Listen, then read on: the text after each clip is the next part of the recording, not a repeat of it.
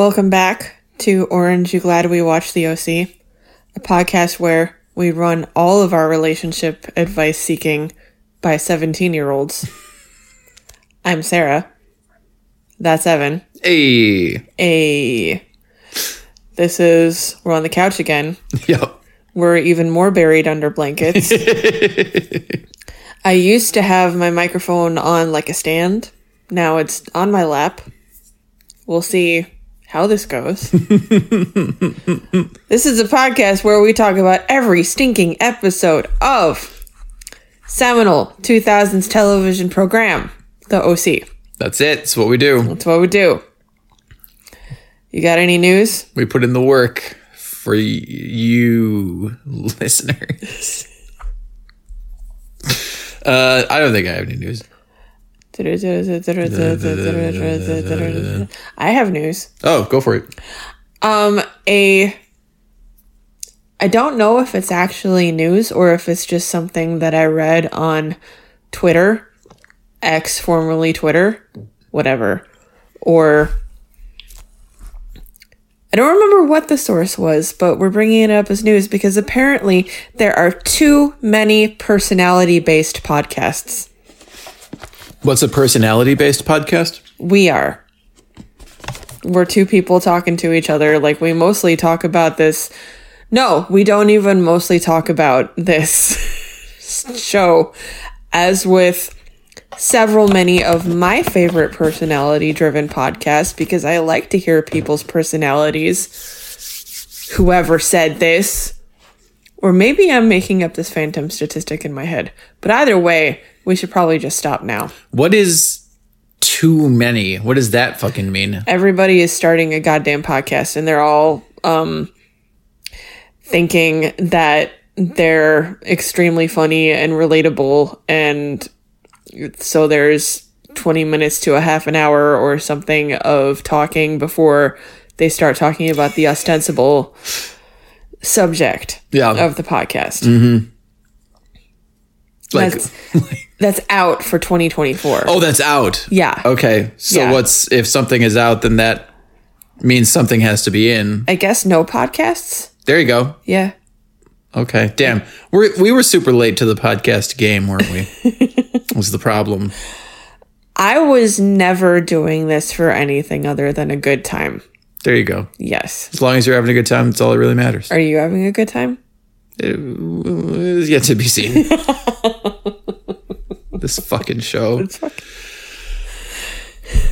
Oh, What episode are we discussing today, Evan? uh, season two, episode eight.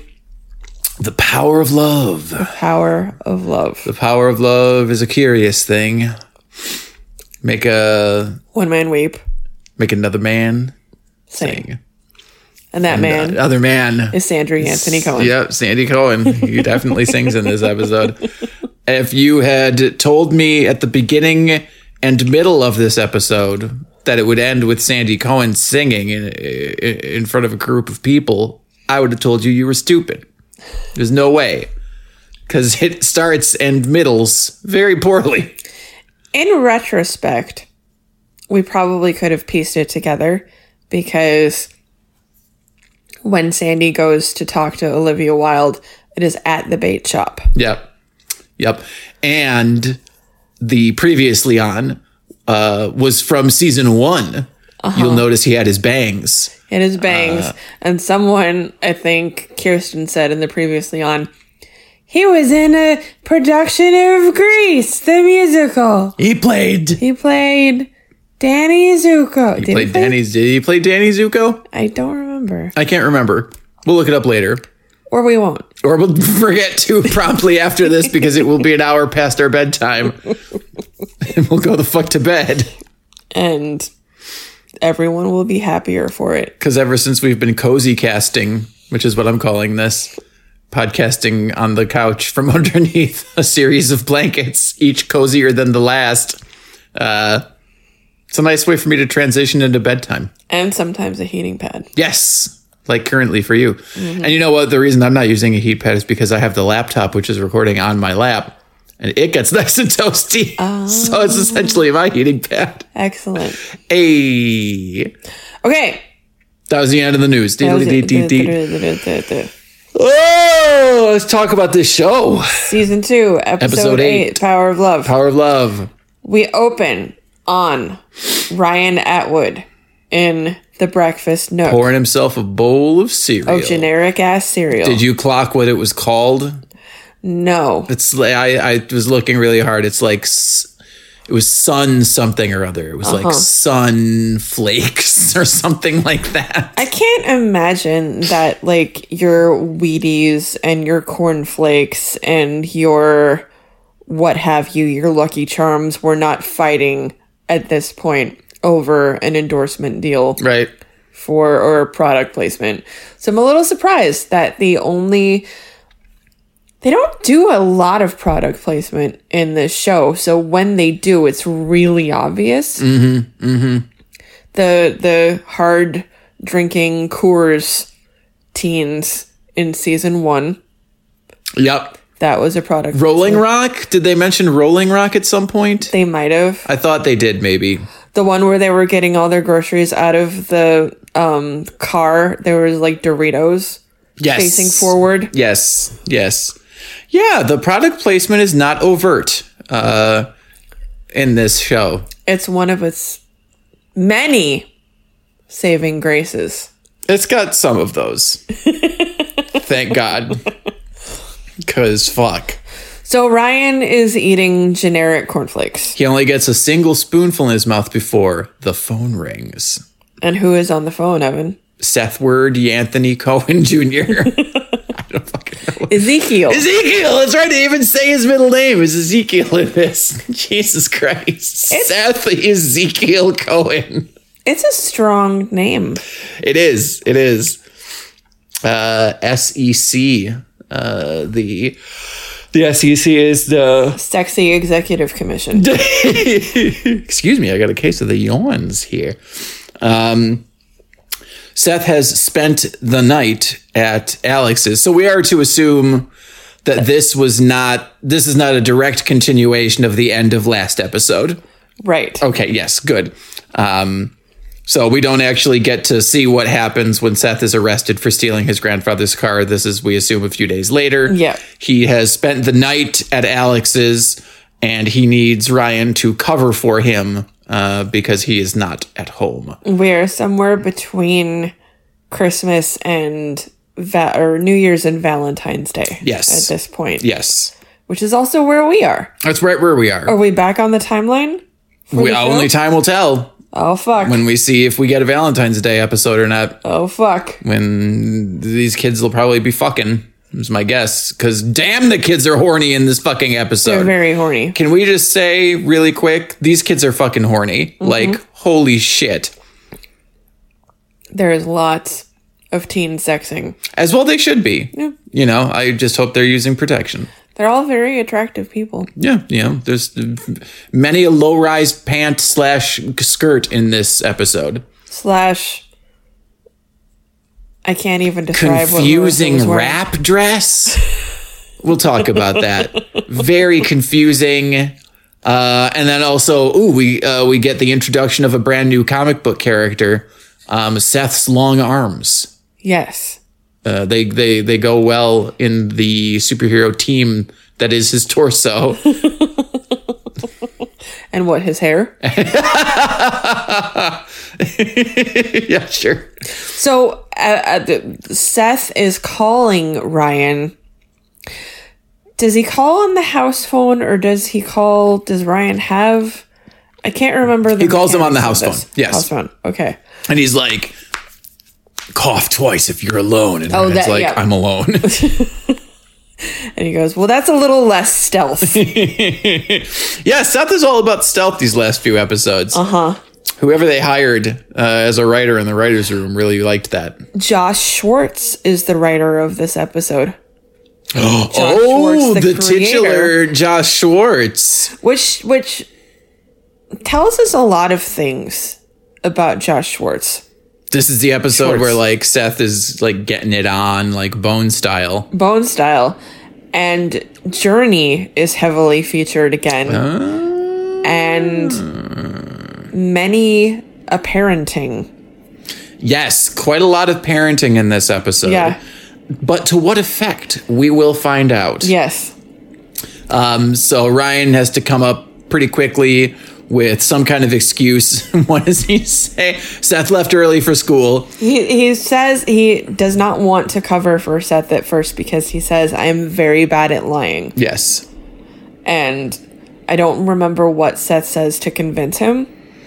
I don't remember either, but he's basically like, look, I got my dick wet. Please, you know, do this for me. And it's heavily implied that the dick was wet because we show him on the other end talking, and Alex is putting a tank top on Yep. over her bra Yep. in the background of the shot. Yep. So they did it. And she's like playfully toying with his shirt buttons too. Yeah. And I'm like, just stop. no. Seth Cohen deserves no love, affection, kindness. He deserves nothing. None of it.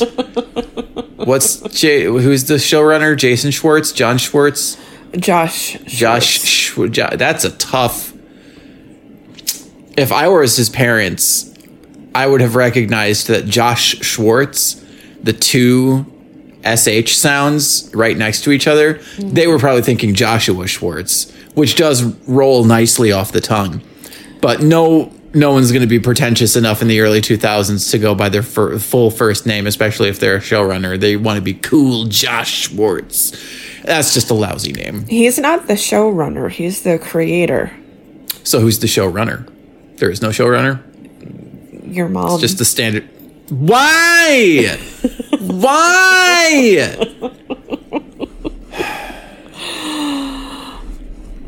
So Ryan comes up with. Who was the showrunner on the OC? I don't think there was one. It was probably just. what I found. Boo. What? Is it telling you about like the coordinates to Greece or something? Uh-huh. Siri sucks. Siri is bad at its job.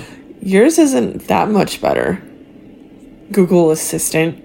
Yeah, I'm not like I'm not standing for Google Assistant. I hate all artificial intelligences. They're all pointless and stupid.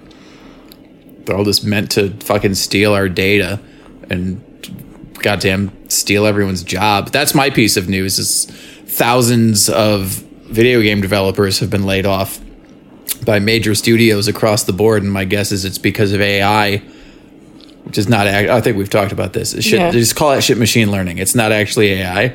There's nothing intelligent about it. You fucks. Capitalism ruins everything. Anyway, um, we're deeply out of the plot here. We are so in the weeds. I don't know what the fuck we're talking. We're we are in the first scene of this show, and we are 15 minutes into this fucking podcast. Uh huh. So let's let's pick up the pace here. Uh, Ryan comes up with some hilarious excuse when he's like, Seth Seth went in uh, uh, to early, and Kirsten enters stage left and is like, he never goes in early. Why would he go in early? Are you? What's going on? He's writing a paper on like the impact of American soil. It yeah, it's a very long. It's like yeah, agricultural practices in pre-industrial Europe or something like that. And then He comes up with it really quickly. yeah. To his credit. But the thing about lying, and I believe Seth brings this up later in the episode. Yeah. You can't get that granular. You got to be vague get- enough with it. Yeah. Yeah. So we don't think they're buying it. No, they see through it immediately. Yeah. they were like, he spent the night with his girlfriend, didn't he? But before that, Sandy forgets the 20th anniversary. Yes, which is a big part of this episode. And I paused and asked you, and I want to hear you talk through your reasoning behind this. Sure. You think it's in character for Sandy to forget his 20th anniversary. I do. I say that they have portrayed him as so much of a wife guy mm-hmm. on this show, mm-hmm. only rivaling Mulaney before he got divorced. Uh-huh. You know, that I don't think that he would have forgotten it. And I think this is another example of, oh God, we need something to propel this plot along. I think canonically he's already forgotten some important things in season one. Like what? That's what I'm going off of. okay. Uh, fuck. I wish I could remember off the top of my head. And I wish we had any kind of audience so that I could so I could ask them and be Hmm. That's like, hey. awfully convenient. I really, I do think that he has forgotten things in the past, and I do think that it's also consistent with uh, Kirsten's character that she gets mad about it. Okay. Um, and I just, I, I very vaguely remember in season one something, something like that about him forgetting something. well, it looks like we're going to have to go back and watch all of season one All of season one again. Yep. Join us in two weeks. for the the Pilot for the for the fucking. We have two. We have two podcasts going simultaneously. One is the original watching of the OC, and one is the rewatching of season one of the OC, where we talk about all the shit we forgot. And then the third podcast is us recapping our recaps. It would be, uh, man, I tell you, it would be good just to see Luke again. Yeah. But th- but those those first like fourteen episodes would be rough because he's still a villain at that point. Yeah. Oh Christ, we'd have to go through the full Oliver arc again. Fuck that. Those halcyon days. Ugh, the Oliver days. I don't miss the Oliver days No. at all. Fuck that. I'm glad we are where we are. Uh, yeah, they don't buy it. Um, And all Kirsten doesn't buy it that he remembers the anniversary because he says, I love you more than I did when we met 19 years ago. And she's like, You mean 20? And he's like, Fuck. yeah, So Sandy's boned. yeah, he's in the doghouse this entire episode up until the very end when he builds his different kind of doghouse, A sex doghouse? A singing doghouse. Oh, a singing doghouse. That's not a thing. The- I, I guess neither is a sex dog. Thank fucking God, Jesus. Opening credits. Is that what we do next? Ba-da-da-da-da. no. Fuck. Uh, History of Agriculture in California is Ah, the paper that Seth is supposed or Yeah, Seth Ryan- is supposedly Seth writing. is supposedly writing. Okay, so now I think we go to the credits. okay. Da da da da. When we come back, So now we're in the school lounge with empty cups of coffee, and love it. there was a reference made to Joss Whedon's X Men run Yes, uh, Zach comes. So what? The boys are hanging out on a couch. right in the on the divan, Yep. and uh, uh, Summer comes in and just like, "What up, bitches?" And they're like, "What up? It's Summer, yay!" And then Zach comes, and Zach's like, "Did you see the new comic book?" And Cohen's like, "I read it. I've got opinions, three of them." And Summer is like, "Oh my god, you guys are such nerd dorks talking It is too comics." early in the morning to talk about comics. Is Seth is like, You're just mad because every boy you fuck likes comics. And she's like, I haven't fucked him yet. No, wait, she talks about that with Marissa, later. Yeah. But also, didn't we have a full episode in season one where she was converted to a love of comics? Potentially. She went. It was the um Anna and her and Seth arc, and she went to a comic book shop with Seth, and I remember she dressed as Wonder Woman, but yeah. But they also went to a comic book shop, and I'm pretty sure that he loaded her up on a bunch of like that's starter comics. right. Yeah. So what do we learn from this little anecdote, kids? Only have hobbies when boys like them. We've also learned that um, the writers of this show have the memory of a goldfish, essentially. And it's just convenient for them to forget these things. Well, that's implied. That's always true. This is just The writers of the show are always the villains of our fucking podcast.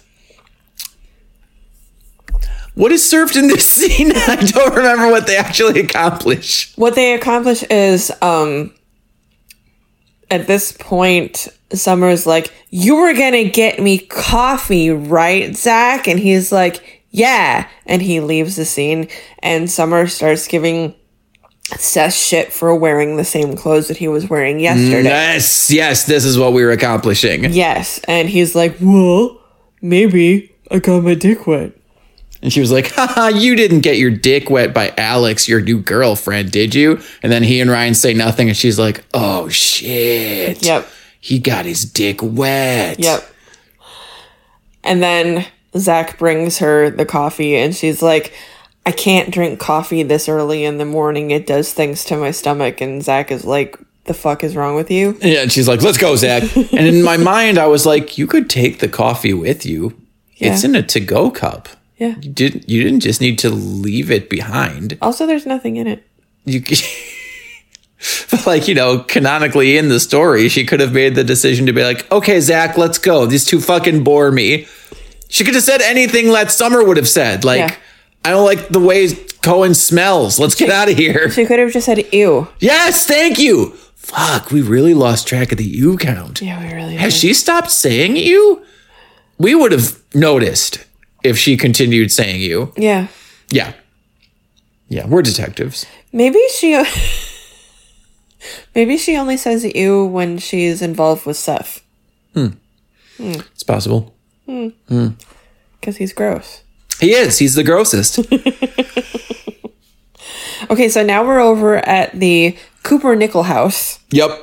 and uh Marissa they're outside on like a veranda or something I think Yeah. it's hard to tell what time of day it is um Marissa's like I need money and Julie's like I'll give you money if you show up for our photo shoot that is definitely a thing that Yeah. Who is do featuring them as like a family? architectural OC just Yeah. Something. Some some magazine is featuring them, yep and she's like, "This is the old Julia Cooper that we know and love, where she cares a lot about social standing in her community." And so she would like Marissa to be there so that they can put on some kind of face of being um, a functional family. yep Uh, and at this point, I just fucking love that Kaitlin just no longer exists. she is completely out of the picture. She is gone. We may as well. They may as well just say, "Oh, she died in a typhoon" or something like that. Like, get your 21 gun salute out don't even bother doing like a fucking funeral episode. Just it happened off screen in between two episodes. That's it. She's married to a Viennese baron. just one throwaway line for exposition, you know. Oh, I- I'm back from my grievance light bath trip for the death of my youngest, Kaitlin, where she was killed in that toboggan That accident. horrific sausage.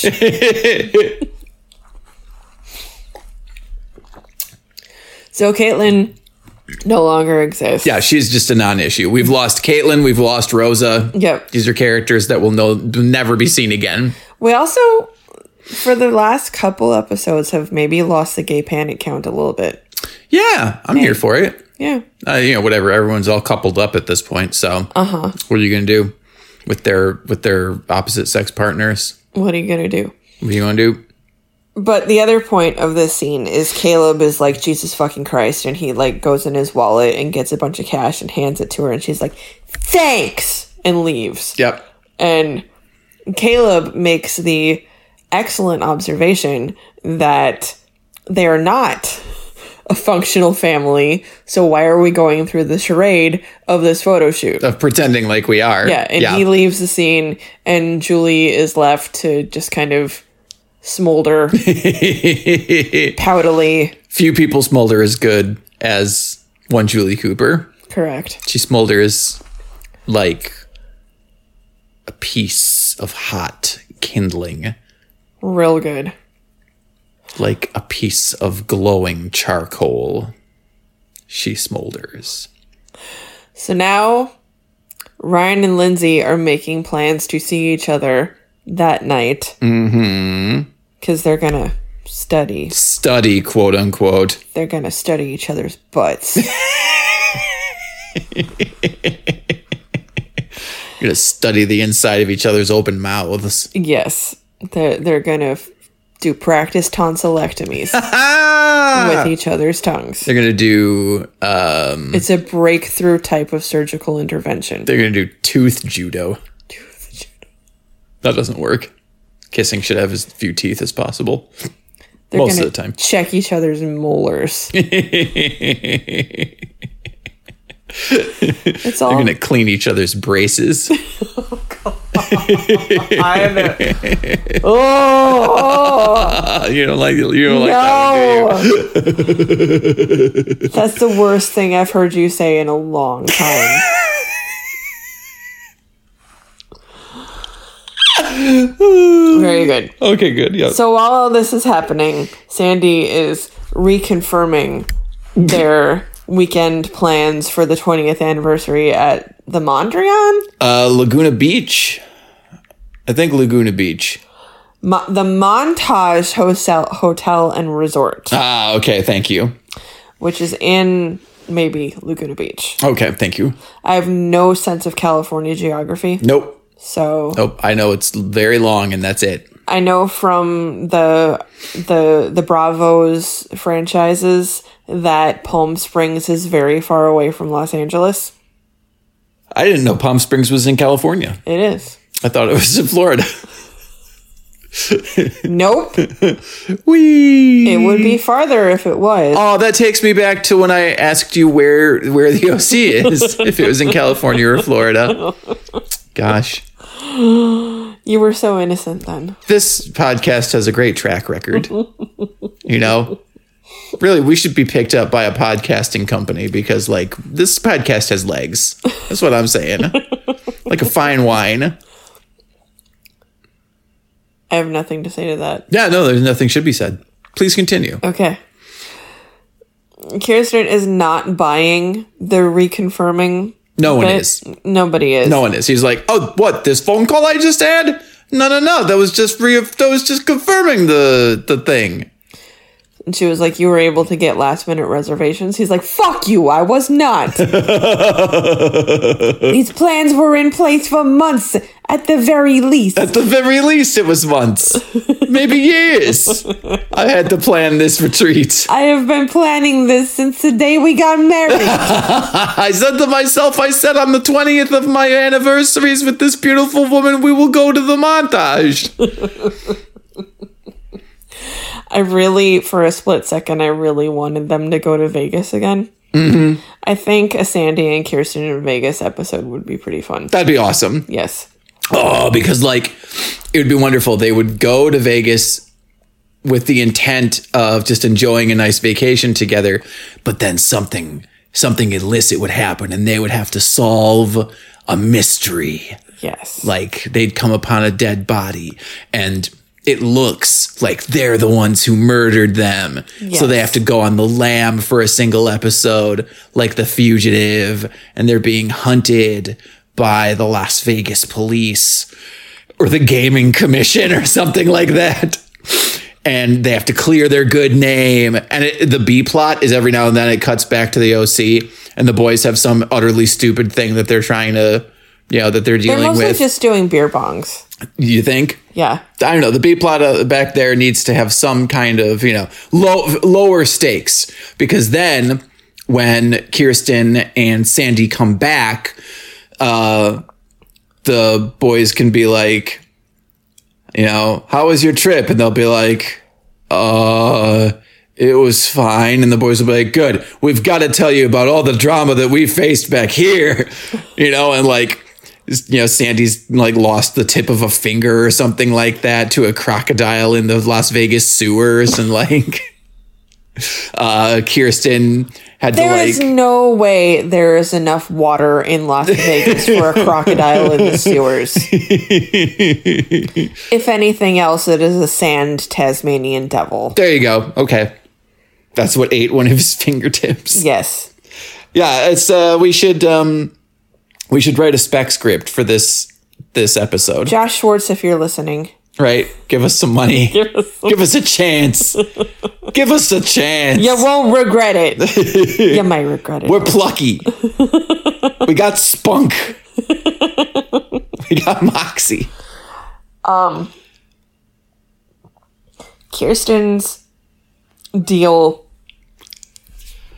besides not believing that he's reconfirming the details for this trip, is she doesn't think that the boys can be left alone because of the various shenanigans. Yep. Oh, Oh, did we even mention? Have we gotten to that point yet? No, we haven't. no, I think. So Seth was grounded. Yeah, we need to talk about this briefly. Seth was grounded, and I uh, think at this point right now, nothing has happened to Ryan. You don't think so? No, I think that comes, Oh, we're still at the yes, yes. Yeah. That comes soon. and he comes soon. Oh my god. So yes, Seth is Seth is grounded. Yep. Sandy's plan is to ground them and commit them to not being idiots by threatening them to spend the weekend at Caleb's house Yes, with Caleb and Julie Cooper. Julie Cooper. which none of them want. no. Although I mean, you know, I think Ryan making sweet, sweet love to Julie Cooper. Gross. I'm sorry. I'm sorry. That's what this show would fucking do, though. At some point, like That's- they love the concept of the older woman and the younger man. Like they have explored that to its very gross extremes. The But whatever. communal the community chess deck is not No.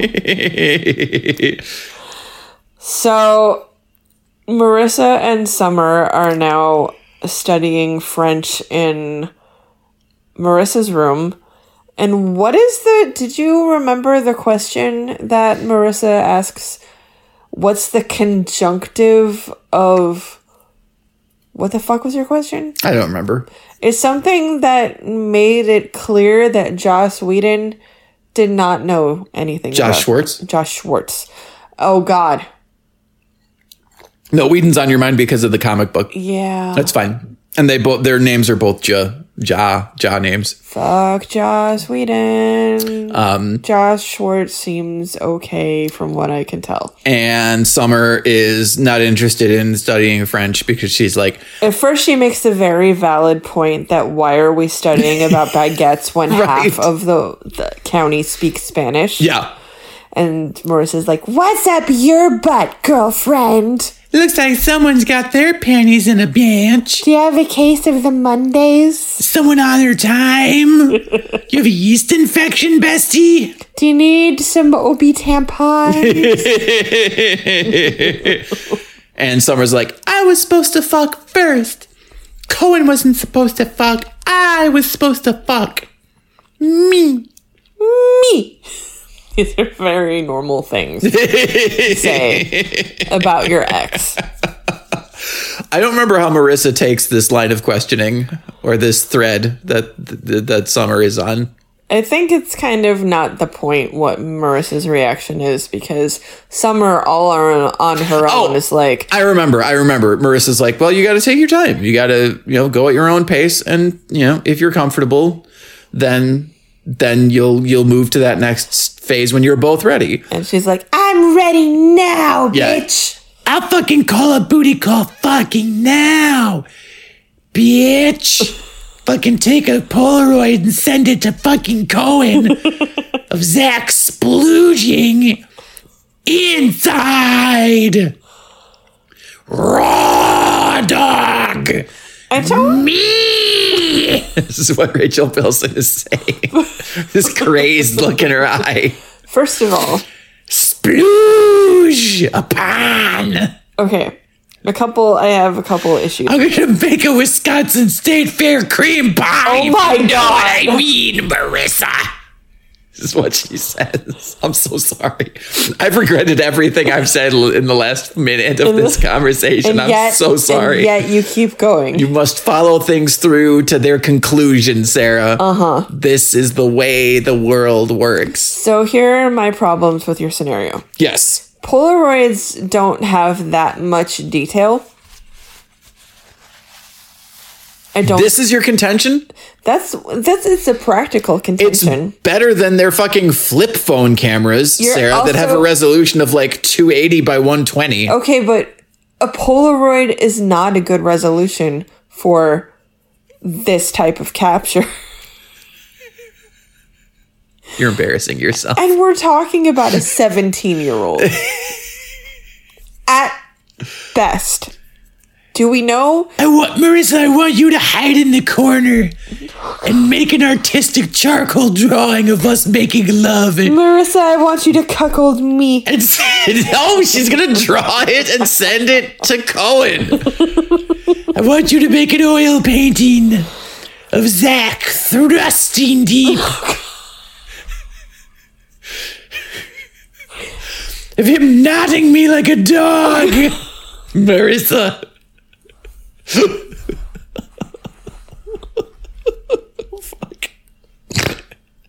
I'm so sorry. You're the worst. I'm so sorry. I apologize to the furry community, especially. um, What were we talking about? we're going to the next scene. okay, sure. We're gonna. I Yes, might, the summer essentially is just like, you know what, I think I'm ready. Yep. Yeah, next I next I see Zach. We don't believe her for a second No, of course not. because none of Summer's motivations are mature in any direction No. of her life. No, and I, point. I still, I think me and most of the audience are still completely unconvinced that she is sticking around with Zach for any other reason than to just, I don't know, be not with Cohen, yeah. to just demonstrate to Cohen she can be not with him. Well, she knows that Cohen is with Olivia Wilde. Yeah. At this point. And obviously she doesn't like it. right. She's not stoked that they boned. right. So it's it's one upsmanship. I'm getting the sense, Or Brinks brinksmanship, yeah. upsmanship. I don't know. Maybe there's a larger conversation we could have when we talk about when we broach the topic of Marissa and DJ's relationship uh-huh. and the insight that Julie Cooper has. Six hours from now. Yes. Sorry. Okay. Yes. Let's move on. Next scene. Next scene. Next scene. Lindsay arrives to study in the pool house. Oh yeah, she does. And this is the scene is this the scene where she's wearing like basically a bra? That was the first scene. Okay. That was we all okay. So uh, the first scene of the show, she's wearing um, a pink long sleeve, very low cut Top. top. And then she, it's a cami underneath but it really just looks like a bra. It looks like her boobs are full on display in just a cute bra. But um, i saw that it folded uh, like actual fabric and not like not like a bra. But yeah well i made mention of that first scene. I'm like titties? And then both of us were like and she has a lot of eye makeup on in this scene. They're they are um they're maturing her makeup uh huh. in this episode in particular and i think they're doing that because now they've leaned in they've leaned fully into Her as a sexual being. yes lindsay and ryan having a physical relationship where Yeah. there's a lot more smooching But it's really interesting because of the many things that we have noticed about, for example, Marissa's wardrobe, confusing wardrobe confusing wardrobe, character, direction, her makeup was never really, nope. It's always very soft. Yeah, very subtle. Mm-hmm. Yeah and lindsay's to to this point has been a very she's been they've put her in a very nude face. It's just, it's a very, it's a very drag queenish color of eyeshadow. It's just bright. It's very Trixie Mattel pink.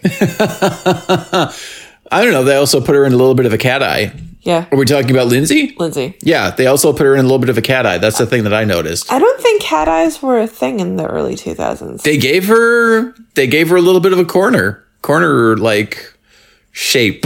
Um well, yeah, yeah, yeah. roll the tape. we'll see who's right. Read the receipts. Fuckers. Okay, so now when while There, can I just say this one thing Yes. that's sort of I thought it was sort of funny and charming is uh she uh, yeah, uh, she enters the pool house and um Ryan's kind of like giving her the eye and she smacks his book and she's like "Mm." like she's like we're studying. We're here to study. And it's exceptionally funny because of what happens in the next time that we see them in this scene. so anyway, yes, or in this in this uh, setting, I should say. yes, Is this where? Um, this is where Sandy is. yeah, this is the abysmal um, sundaes. They, you wanted to find whatever Yes. whatever PA styled those and be like, Yes. "What the fuck are you doing?" They're sitting on the couch and Kirsten and Sandy. Kirsten and Sandy, and wondering what they're really accomplishing by trapping them and grounding them and whatever. And he says, I think Bill O'Reilly comes on the television and he's like, Well, that's punishment enough. Go get Cephala. Yeah, And uh, they're both eating from identical ice cream bowls. they're like they're like coupe glasses. They're like larger coupe glasses. Yeah, very fancy. Mm-hmm. I kind of want to put ice cream in a coupe glass. yeah, it'd be great. Yeah. What did you dislike about the styling of these sundaes? It was.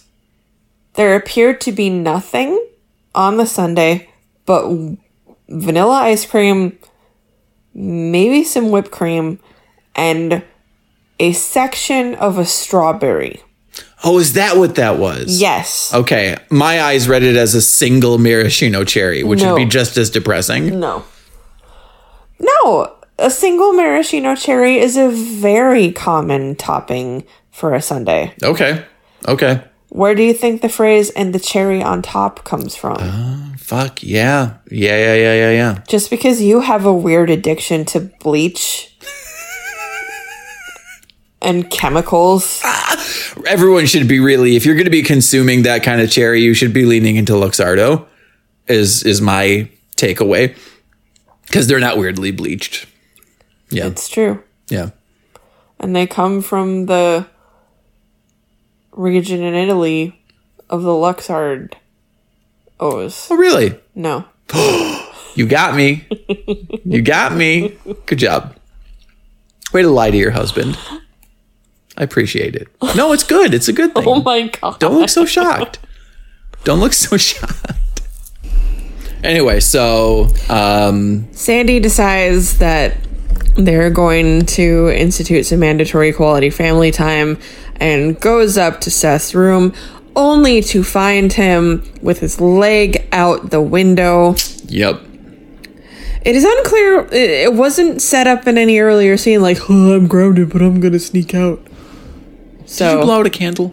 yeah. Oh, okay, good. That's what that smell is. Yeah. Um, lost my train of thought. Please continue. It's fine. He's climbing out the window, and Sandy is not mad, just disappointed. He's what does he say? He's like, "You got to be kidding me." Yes.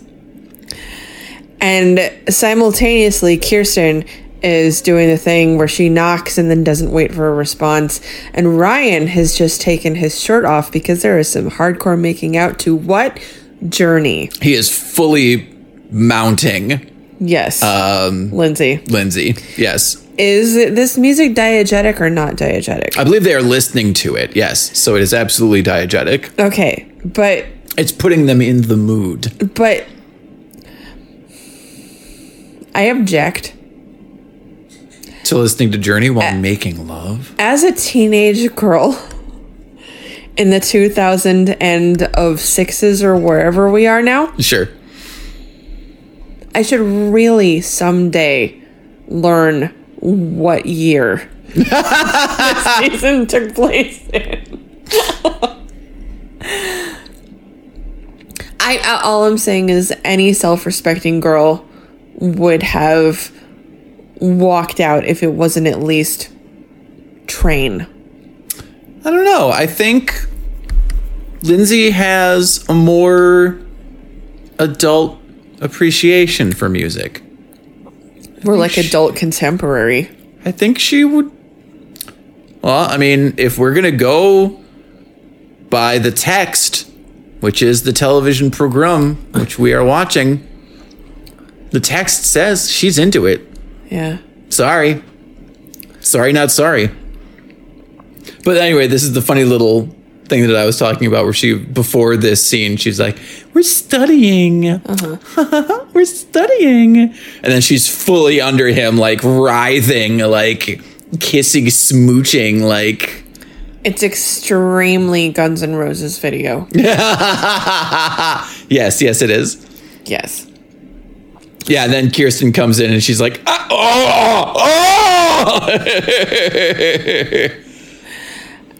And she's particularly upset because Lindsay is her sister. Yep, and to her knowledge, they were not an item. That's the bigger Yes. thing. Yes. Is Ryan lying by omission or is Yes. he just like lying? No, he's lying by omission. Okay. Yeah. She just thought they were lab partners. Yes. Whoopsie. If by lab you mean Slab. sure. Slab of meat. Beefcake. I don't know. Sorry. You were going to say something that was I- probably actually clever. I don't actually think I was going to. so now we're at the next morning and this is the pancake scene. Yes. Okay. So uh, I, I remember thinking to myself, um, the time jump here didn't make any sense to me, except that would have been the commercial break. Um, I was probably taking a, a bite of delicious goulash. Uh, so Kirsten and Sandy are descending the staircase. And she's sort of like buttoning up her blouse or something like that. Uh-huh. and I was like, did they, did were they so angry they boned about it? Like, what is happening? No, it's like it's the next morning. Yeah. Uh, and they're talking and they're like, what are we going to do with these two? She's like, we can't leave them alone. This episode is typified by Kirsten saying, we can't leave them alone. And Sandy saying, come on, they'll be fine. It'll be okay. And we should go on our trip. And then it's not fine or okay, but it also by standards of teens this is pretty normal behavior. Yeah, like sneaking out to see your girlfriend or kissing your girlfriend. These are not crimes. No. These are not. I mean, fuck, Kristen, Kirsten, your ass should be fucking happy. Flashback to season one where they were fully burning down houses. Like, uh-huh. come the fuck on. Sneaking out to see your girlfriend. You should be.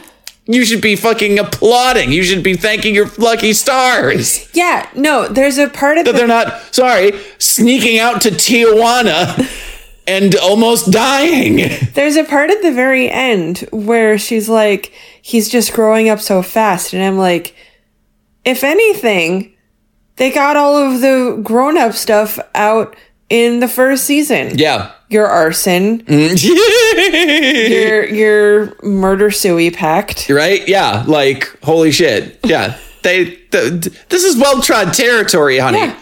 Jesus. Girl. Ma'am. So they enter the kitchen and then it's an adorable scene. Um, Seth and Ryan have gotten up early and made three different kinds of pancakes. Um, banana, blueberry, and chocolate chip if you're feeling sassy. Yeah, I think that's what he says. Or yeah. Saucy? Or naughty or whatever. naughty. Yeah. And they're like, nah. The parents are unmoved. he says, uh, too little, too late. Yeah. And it makes me angry, very angry, that nobody ate those pancakes. Well, I mean, this show They made like 50 pancakes. this show loves to be centered around food in a way where nobody actually consumes the food. Yes. And you know what? They fucking rub it in my face because when Sandy leaves the scene, he pops a little something in his mouth that is not a pancake. And it pisses me off. It's probably just chew. He's just packing a lip on his way out. Uh Uh-huh. huh. Oh my god. The boy, they they uh accept the boys accept their fates, whatever they're gonna turn out to be. And Sandy is declaring as exiting the scene, God damn it, we're going to celebrate the goddamn anniversary. yep. And his plan is to go dad at Alex Yes. at the bait shop. Yes. Um and this is where we fully lost it and paused and we're like is he going to a 17 year old teenage runaway for marital advice? Right. So he goes to the bait shop. This is great. Alex's first response is, um, Something about permits. yeah, like the permits are all up to date or Yeah. something like that. This is where I thought there was immediately a weird flirty tone.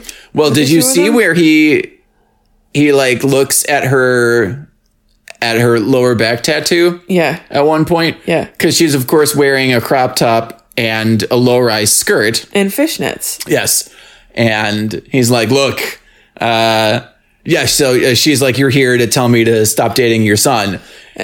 And this is But the where, very but the very first thing that he says to her was something along the lines of, "Oh, you have problems with authority figures." oh, what does he say? It's great. He's like, ah, you, uh, you, you, you, you, you, like a nice brash tone with authority figures, Yeah. uh, something like that. Which immediately puts the viewer in mind of like daddy dom situations. I didn't go there. Uh, I did not go there. I did. That's fine. You get to. Um, Maybe I just want to be domed by eyebrows. who doesn't? Who doesn't? honestly who doesn't um and he, i can't remember what he says but she's yeah she's like you want me to stop dating your your son and uh what he's it's great he's like look you're a, you're a punk girl with tattoos uh, and you manage a, a bar uh, i don't have much hope of winning that fight yeah. and he's not wrong There's also an aside where he gets mad that there's no bar nuts. Yes. but then this is the part where you were like, what is happening? He's like, all right, what? You're a bartender. Uh, you listen to people's uh, you listen to people's troubles all day. Why don't you listen to mine?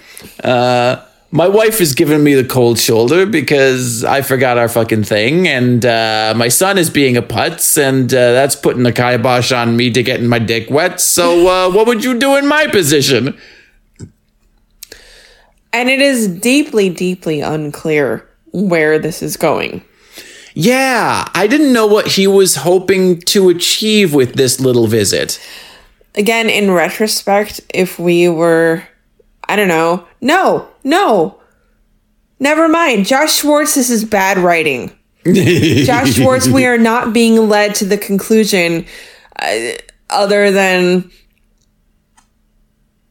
Sandy thinks that uh, what's her face is a therapist. Like, yeah, uh, uh, it left me with the assumption that Sandy was hoping Alex would talk to Seth and just Yeah. be like, hey, We your mom and up." dad just want to. That's, that's not even Yeah. what I thought. I just thought he was implying that Alex should talk to Seth and say, hey, your mom and dad just want to have a weekend. Cool it for one goddamn cool it for weekend. one weekend. Yeah, Yeah. like maybe let's just not see each other this weekend so your mom doesn't worry.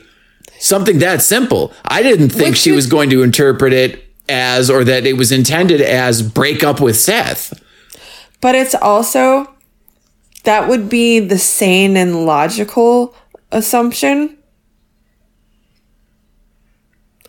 Cool it for one stupid weekend, you stupid You arm horny fuck. Yeah. You stupid arm haver.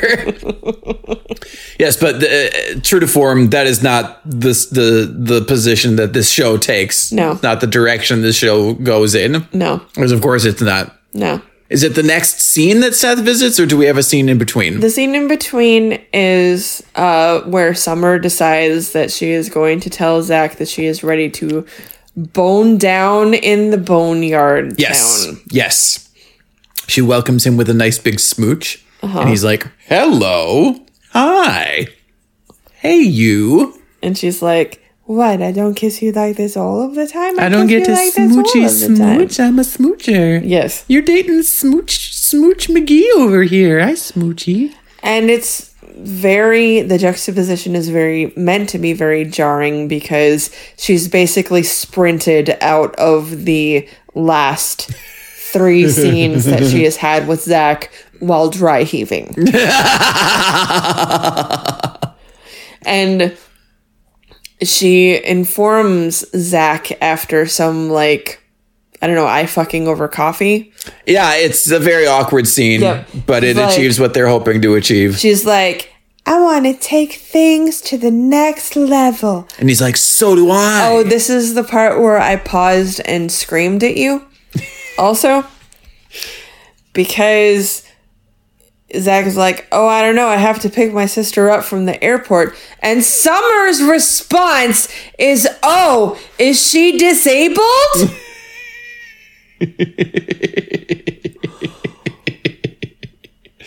what? Yeah, yeah, yeah. What? Yeah, this show. Uh, this show.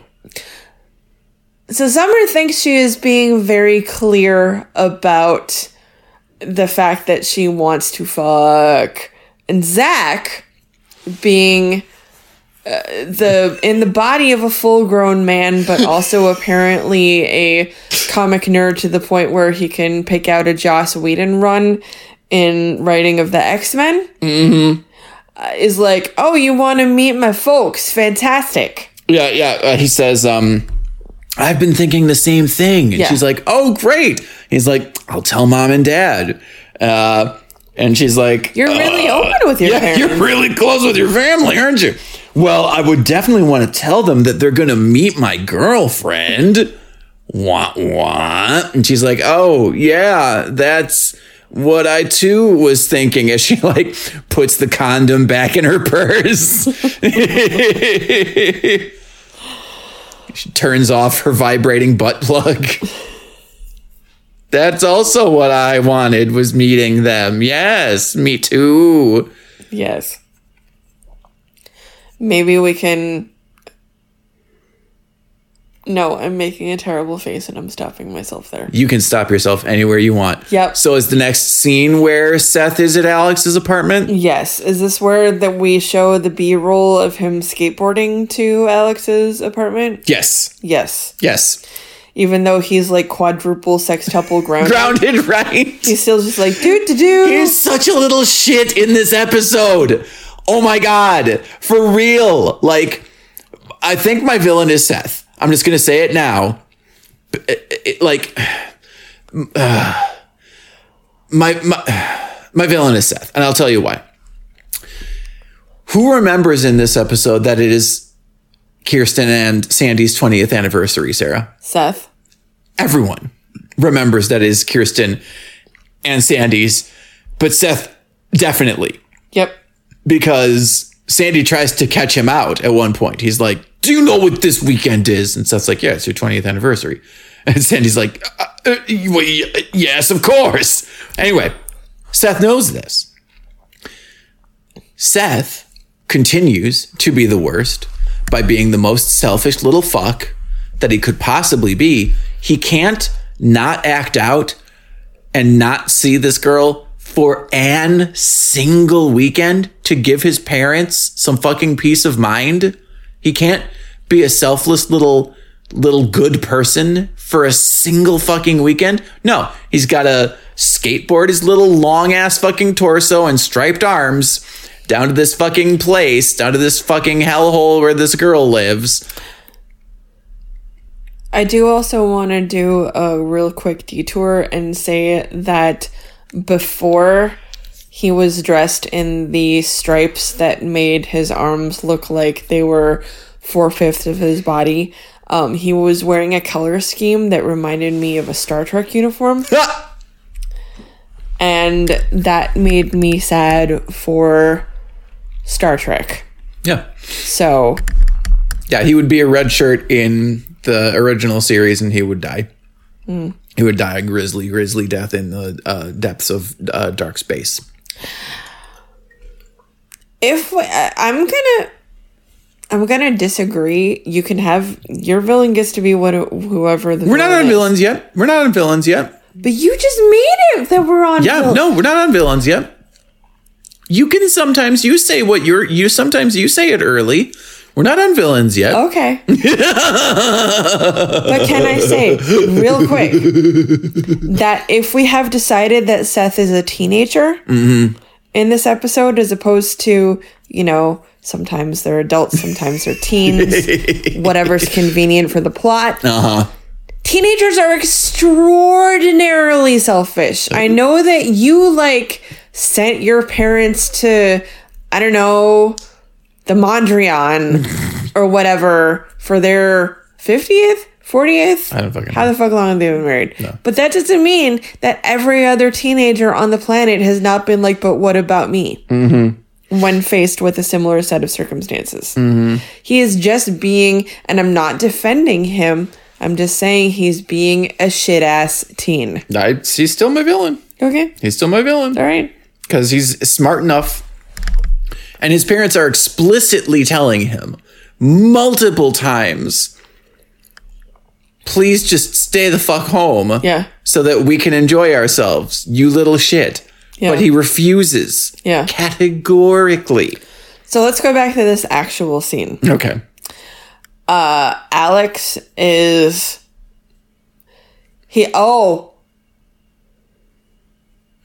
this is also he comes in and he is like hi i'm here for some tutoring or something really weird and fucking Oh, he gross. says a number of gross, awful things in this fucking scene Mm-hmm. that just made us like look at each other and just be like, oh, barf. yeah Again and again and again. i think the worst thing he said was it's warming up the oven Oh, God. Yeah, he said, what if I use my magic hands? to warm up the oven Oh, God. Things I could go my whole life never thinking of. Ugh. Yep Yeah. it's not great Yeah. No, he comes in full hornball, 100% out of the gate. Mm-hmm. And uh, she shuts him down at every turn. And he's like, What? You don't want any of this here Kanish kebab anymore. And she's like, Your dad you don't want the me." schmear oh, God. and she's like, Your dad visited me. And he's like, Well, that's embarrassing. yeah But this is the really important thing I think that uh, stuck out to me in this episode. Uh, and I'm glad they're finally broaching the topic. Seth is a Seth is a rich, spoiled boy. Like you know, we understand that. We've seen the dichotomy between where Ryan came from and Seth all throughout season one. So this is well played territory for us, but it's important to see it from Alex's perspective. What does she say? She's like, Your dad actually cares about you. she doesn't say this until later but yeah Yeah. Um, You would think that after everything they went through with Ryan in the first season, perhaps Seth would have, have internalized some of these lessons. He can't because he's a villain. a villain of this episode, you could say. And we'll never know if he's an actual villain because iPhones didn't exist. Yep, correct. So yeah, we can't know if yeah, canonically he is indeed a phone villain or not. Yes. But she does say something she does say something about how like, you know, it shows that your dad is actually concerned about you. Yeah. And maybe we need to have some space. We need to, yeah. Yeah. Uh, that that that term gets thrown around a lot in this episode too. They do the thing that they love to do where multiple conversations mirror one another. They love it so much. That's one of their favorite things to do. Like I said, they love writing they love writing a scene once and then using it using the writing of that scene in as many scenes as they possibly can. Okay. So we're back at the house. Yep. And the good news is that Kirsten has decided that the boys are not going to stay with Julie Cooper. Yep. But the bad news is they canceled their reservation. Yeah. Oh, this is the fight. Yeah. Yeah, boy, uh they when they fight, they really fight. Yeah. They being Sandy and Kirsten. Yeah. Kirsten brings this is where Kirsten brings up Portland again. Portland Yep. and Oh, we're gonna we're gonna bring that up again. Yeah. he says. she expresses that she feels like she's always the bad guy and mm-hmm. he's the He gets to be the good guy. which I feel like that's a pretty common dynamic in a lot of mm-hmm. marriages and parenting scenarios. Yeah. Do you feel like you had a bad guy and a good guy? Oh gosh, that's a good question. My mom was absolutely always the bad guy Yeah. until my dad was the bad guy, which was worse. Yeah. Yeah, yeah, yeah. Interesting. No, I mean I'd be curious to know what my sisters say, but I was always such like it, all all it took was just sending me to my room. Uh and then even after after that, like all it took was just my dad furrowing his brow. I think my sisters have told you that the brow furrow. Yeah. That was the worst thing. Like just knowing that you had disappointed him. Yeah. That was like, well, I done fucked up. I'm going to let my own personal guilt be the thing that punishes me because my parents won't even have to. So the real villain of this episode is Catholicism. Yes, there you go. Correct. yeah, you're right. That's a dynamic that shows up pretty pretty regularly. I mean, I would argue if I were in the room, I'd be like, um, actually, Kirsten, Sandy is the authoritarian on more than one occasion uh, throughout this uh, throughout this season, and especially in season one, he is he definitely puts his foot down pretty regularly. He puts his eyebrow down. yeah, that eyebrow comes slamming down. The eyebrow of justice. Ka-chunk, says the eyebrow. But because it's convenient for this fight, she says that he's the good guy and she has always uh, always has to be the bad guy. yeah. Whatever. Whatever. Um hold on. I don't remember how this resolves. I don't think it really resolves. I think they're just like going to the next scene like they're in a fight. Yeah. Um so now it's the next morning and it is too late for apologies now that the anniversary weekend has been canceled completely and they're very contrite and very cuz they're ultimately like deferential like Oh, we're talking about the boys. yeah Yes. r- rule following whatever except for the times when Ryan punches everybody and Seth climbs out windows. Yep. Um Ryan asks how they can help. And we cut out of that scene after that question. Has have the police showed up yet? No. No. Okay. Now it is time for lunch with Zach's family and I couple things are going on in this scene. This is Summer. He is he Yeah. being introduced? Summer's being introduced, and Summer is walking in to the restaurant, and she's like, "I'm great with dads." And Zach is like, "Oh, my dad couldn't make it. Blah blah. Last minute legislation. Something. Here's my mom and my sister." Yep. So I don't know if we're intended to uh, think that Summer and Seth are the same person or their experiences are so parallel that they're meant to be together. But do you remember Seth was like, I'm great with dads? Yeah. Yeah. Yeah. Yeah. Yeah. Yeah. He was like, "Dads love me." Yeah. And But also, I don't agree. I don't him. believe that for a second because he performed so poorly. And she performed extremely poorly. Here's a question for you: What's up? Do we feel this is another example of lazy writing? Absolutely. conveniently dumb summer? Because we've remarked on multiple occasions now how the show does this thing where it makes you underestimate summer. And then there's plenty of examples of her actually being smart. I don't think it's out of character for her because, like, she has the capacity to read and learn things and be really smart about things. Mm-hmm. But It's only when it serves her. sure. She reads Forbes or whatever in the first season to find out who the eligible eligible, eligible bachelors, bachelors, are. That's right. That was one of the things I was referencing. So good catch. Yeah. Um she's just extremely self-centered. Like Mm-hmm. and that's not that's not a bad necessarily a judgment. Yeah, yeah, Every teenager in the whole wide world is self-centered. yeah, yeah, yeah, yeah, for sure. Okay, so it, you don't feel this is just a convenient plot contrivance of No. For this scene she's a dummy. No. Also, can I just say, it's a kind of cunty move for the big sister to be like, what do you think about these very specific political implications of fucking Kashmir? Uh, the uh, being a, a, a what do they what do they say? Um, Disputed territory between India and Pa- yeah, Pakistan. Pakistan.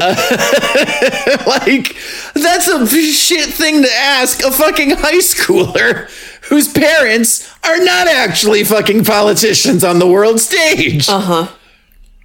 That's a cunty move. I'm Yeah. sorry. Yeah. So she's sort of thrown into the deep end. Yeah. And her response to what do you think about Kashmir? She's like, oh my God, I love Kashmir. This season's cashmere is incredible. I have a cashmere purse. And the sister is like, I meant the disputed territory between India and Pakistan. You dumb bitch. You stupid hoe. I love that they keep jumping back to the mom's like shocked face. Yeah. But it's like, you didn't know that? Like, that's what the shocked face is saying? Yeah. And I'm like, fuck all of you. Yeah. Like, what the fuck? You invited this girl to a lunch. What, to embarrass her? Like, what's your fucking goal here? Yeah. Zach's like, oh, maybe we should order. Yeah. Yeah. And uh, Summer tries to course correct and be like, You have a really good tan. I heard you were studying abroad. Were you at the Four Seasons in St. Bart's? and again, the sister is like, Um, I was helping build an irrigation system in India. Thank you. What did I say? I was like, Jesus Christ. Yeah. They're laying it on fucking thick. Yeah. And she's just sort of like, oh, and that's the end of that scene. Yeah. And poor Summer, man. Yeah. Justice for summer. Let Summer be Summer. Yeah. Come on. Okay, now Seth is at the bait shop begging for his job back. Yeah. I wanted to fucking punch him in the dickhead. Yeah. Like, fuck you. You fucking child. Yeah. I have to say, I really enjoy what Alex is wearing in this scene. I don't remember. It's like a Wait, I do remember. Is it the green? the like a postal worker's uniform, but Yeah. like with kind of cool dragon embroidery on the shoulder. yeah. Yes. Yeah, yeah, yeah. Okay. No, I also liked it.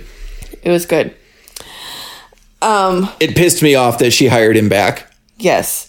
I do like that it's still minimum wage, but it pissed me off. Yes. I do like that she was like, you know where the bathrooms are. Yes. I do like that immediately she was like, mop up feces, you shit. But this is where she literally says, You have a dad who is concerned about you and who cares about you. Yeah. Not everybody gets that, you dipshit. Yeah. What does she say? She's like, when things don't go perfectly, your dad's first response isn't to kick you out of the house Right. or something like that. Yeah. Yeah. And she's right.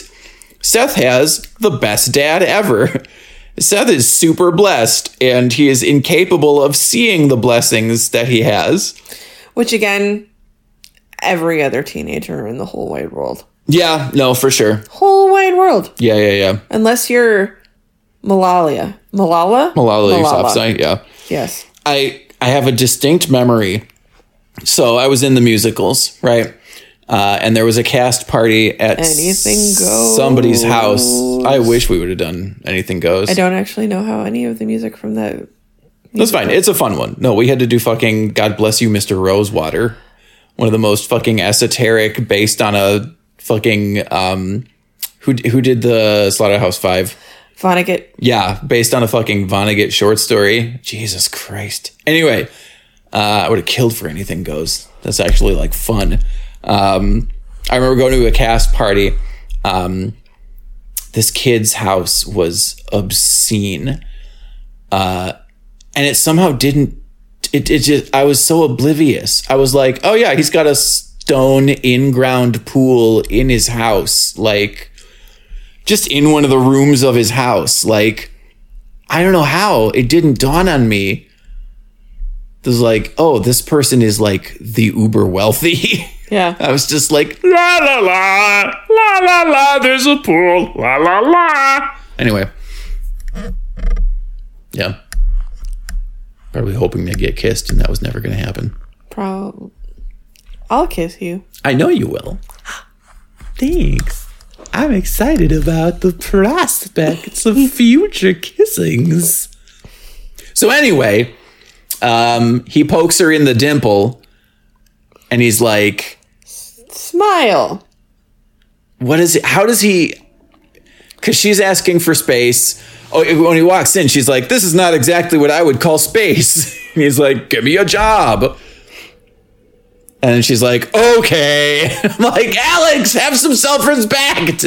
Jesus, I mean, the Cohen dick cannot be that good. the show clearly wants, the writers clearly want to keep her on the show Yeah, by whatever means they can scramble to hook or by crook. I'm pretty sure. Yeah. Katamari Damacy fucking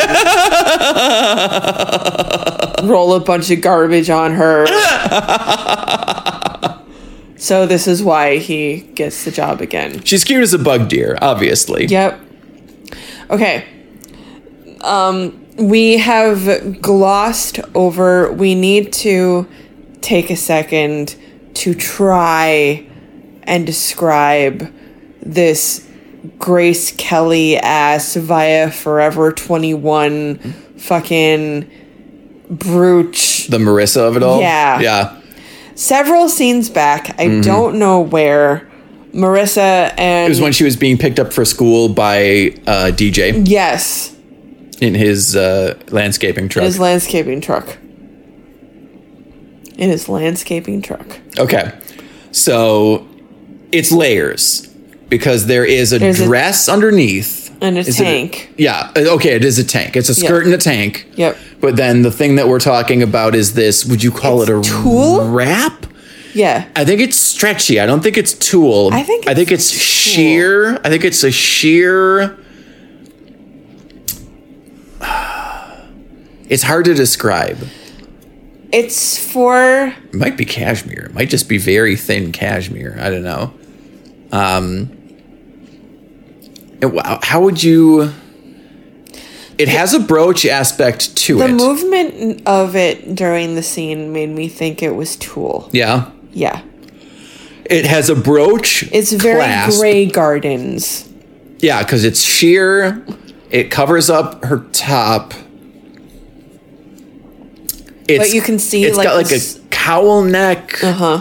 It's got like a big flowy aspect, sort of like a cape slash train. More like a scarf. Yeah, Yeah. We hate it. We hate it and It's we are mystified just by it. confusing. And we don't know who put her in it, but the costumers are in the running for my top three villains at this point of this episode. It's like lavender? it's pink. Pink. I think it's I think it's a very pale pink Okay. because it goes with the pink tank that she's wearing under it. So they were they were I don't know uh, talking about something, and now we're in the scene of the photo shoot, Yes. and everybody is kind of squinting into the light, which is hilarious Yep. because the photographer. Any photographer worth their salt. No, no, no. Because when they were first discussing the logistics of where to shoot for this uh, photo shoot, Caleb and Julie were talking about it, and Caleb's like, I don't fucking care. Yeah. And Julie is like, but everybody should be able to see the pool and the house. So that's why they're all squinting. Yep, into the sun. Yes. Because Julie has engineered it so. Uh, Marissa looks livid. Uh-huh. Uh Slash. What? Disinterested. Slash, Her like arms are crossed. she just wants a peanut butter and jelly sandwich. Yeah. That's all she wants. Yeah. Caleb, I love I love Caleb because he's full grimacing. Uh-huh. He's so angry. Yeah. He's like, push the button. Yeah. That's how you take a photograph. And then we see in the background DJ descending the stairs. yeah. In the house, which makes no sense other than the dramatic narrative No, I mean he parked out front and he came through the house. Yeah. Because it's the back of the house, isn't it? Do they let him in the house? You think they lock their doors? I do. I don't know. Maybe he has a key? Maybe. I don't fucking know. The help let him in. Yes. Because he speaks Spanish. Rosa. what, they inherited Rosa? She's been off screen this whole time. So he comes down. Julie's like, What the fuck are you doing here? He's like, Marissa, you told me she was cool with it. Julie's like, The fuck, I'm not cool with it. He's like, I'm out of here. Marissa's like, DJ, no. No, DJ, no. I'm to talk to you.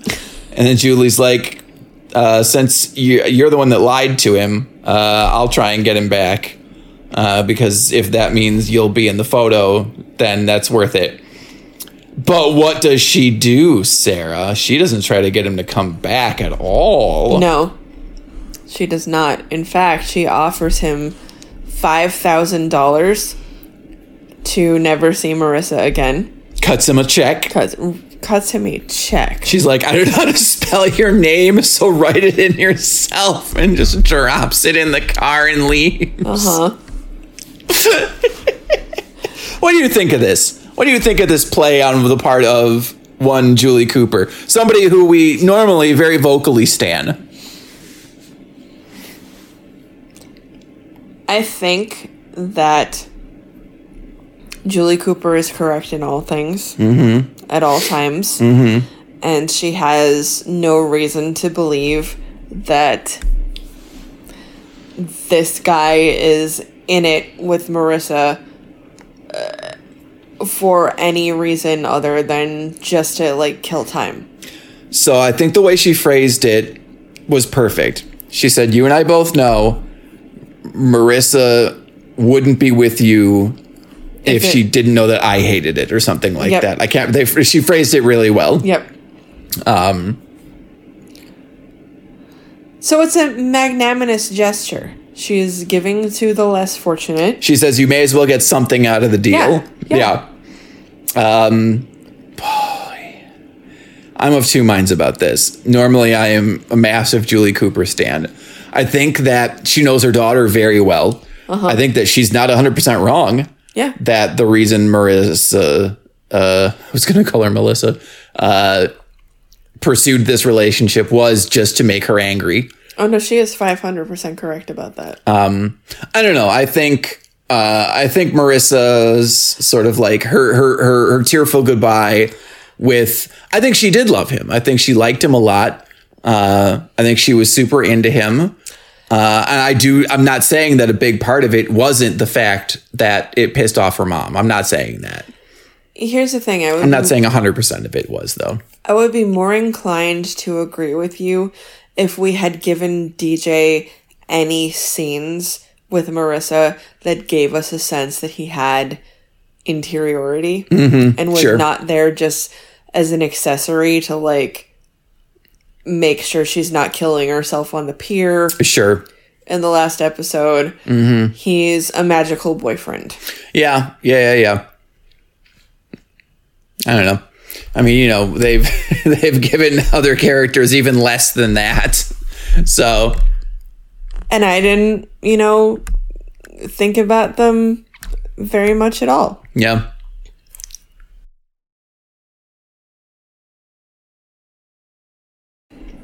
Hello and welcome back to Orange You Glad We Watched the OC.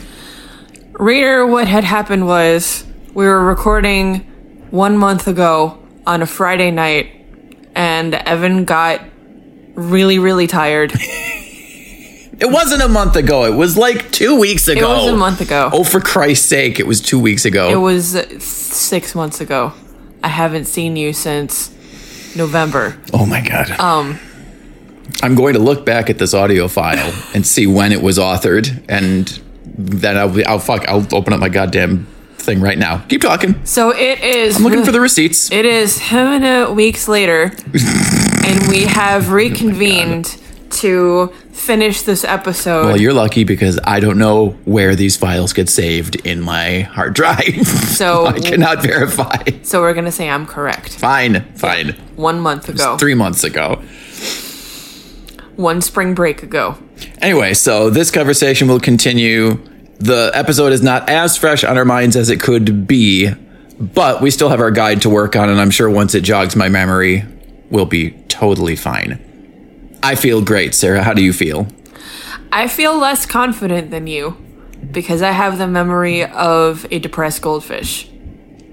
But What's the website that we typically use that helps us? anonymous eagle. Yeah, thanks to Anonymous Eagle for helping us make this podcast. Yes, We should send you a cookie. a cookie, a single stale cookie.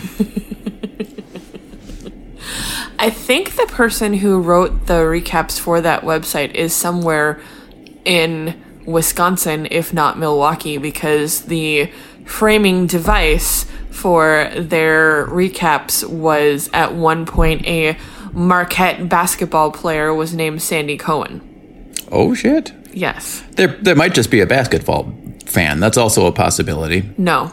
You're right. Yep. Impossible. Yes, correct. Okay. So, uh, just from context of what we were speaking about last, uh, Marissa has had a tearful goodbye with DJ, who's like, "Hey, we had a good run. Obviously, you know, I I tore up the check that your mom. No, that's right. He gives it back to Marissa and says, Why don't you go to the mall? "Yeah, go to the mall on your mom." Yes. Cause fuck that bitch. Which is a very sweet gesture. It's a gesture. Justice for DJ. Justice. Um, he's I'm whenever a character that we sort of like leaves, we uh, we've been kind of building this um, spin-off show where they all just go to Seattle or Portland, Portland. Portland. Yeah, and they hang out with Luke. and then there's a secondary series called the the PO or something like that where they go to Portland. So in my mind, uh, DJ has gone to the farm as it were and is hanging out with Luke and all the other characters we have dismissed from this show. Again, there could have been a version of the show that existed where Sleater-Kinney was the band that played at the Portland Bait Shop instead of Death Cab playing the OC Bait Shop. Yes. Your levels are very low. It's because I'm sultry.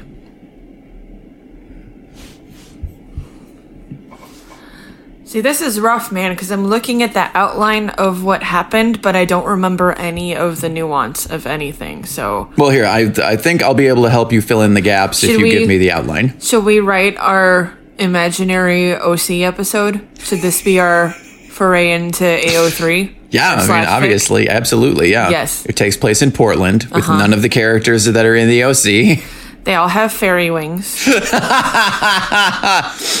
Wait, no, I'm just thinking of a Midsummer Night's Dream. Luke is a huge advocate of his gay dad. Gay dad. Um, So, what what happens next in the show, honey? The show that we're talking about. Uh, next, Ryan meets Lindsay on the pier to break up with her. Softly.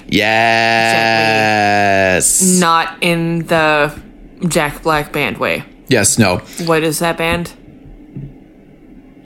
Fuck her gently. What's the what's the Tenacious D? Yes, Tenacious D.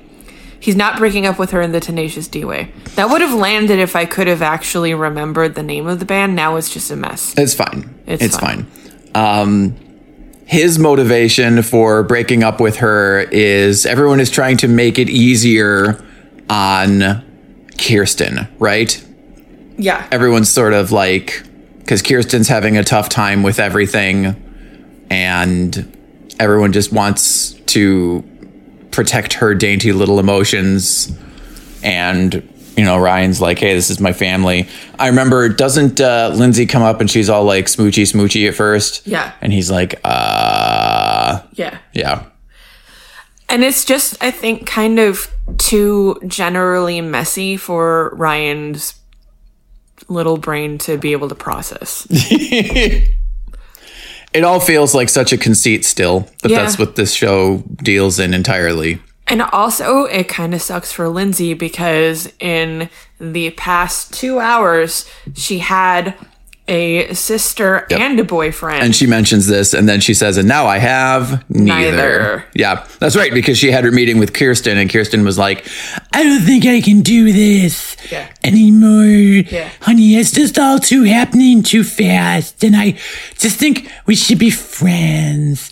And I- you know, I think when we talked about that scene, I was like, "Yeah," because that's exactly what a high school girl wants from a fucking grown ass woman. Her Yeah. to be your friend.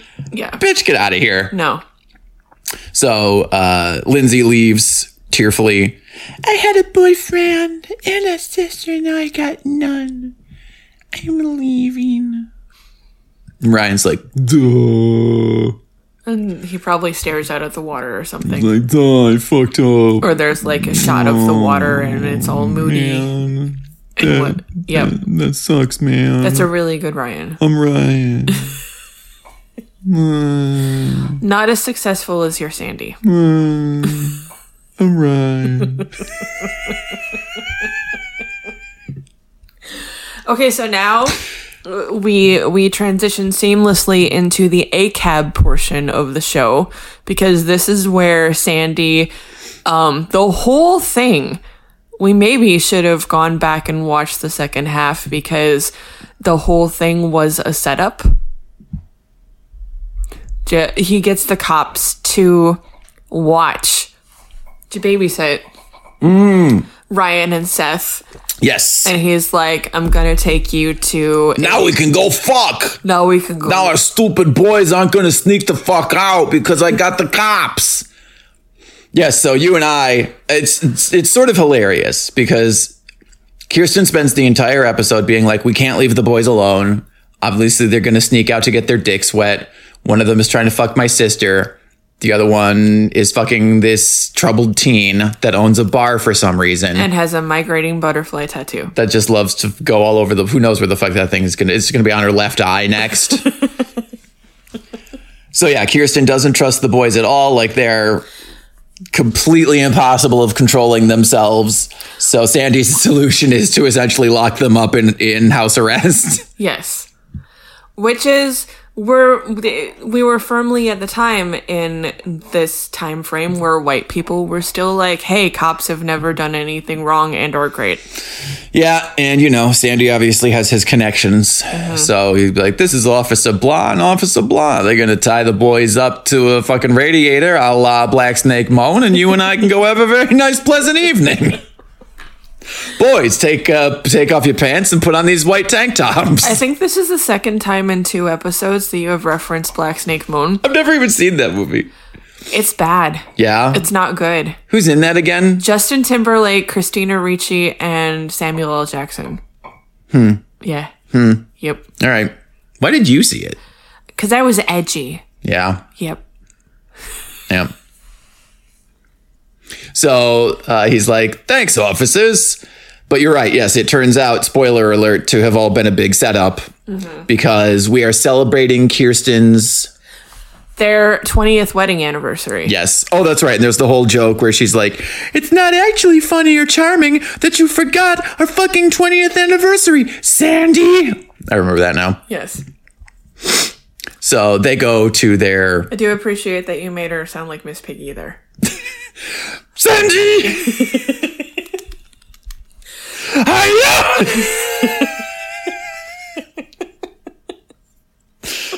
I drew a pretty damn good Miss Piggy. That would have been a really good crossover. Yes! Oh my fucking god! It would have been great. Okay, really quick, let's cast the Muppet OC. Animal is obviously Ryan. You think Animal is Ryan? Yes, because of the punching. First season Ryan is Animal.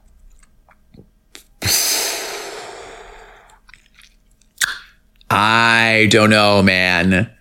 I don't know. I mean, if we've do if we're doing Miss Pis- Miss Piggy Kirsten, that obviously Okay, but that means that I'm Kermit gonna- has to be Sandy, which No, I'm fine with. I think Kermit would be a good Sandy. He's a good no, dad. No, no, no, no, no, no, because the dynamic between Miss Piggy and Kermit is that Piggy is constantly running after Kermit, and Kermit kind of generally doesn't want anything to do with her. What the fuck do you mean? They're married.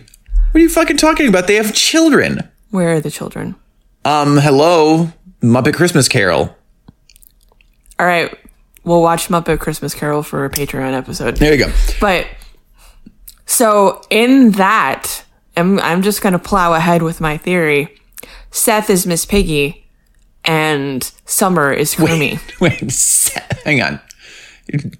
Miss Piggy is Seth. Yeah, Miss Piggy is Seth. just because he's running after Summer. Plays Seth Cohen. Correct. And Summer is Kermit. Yep.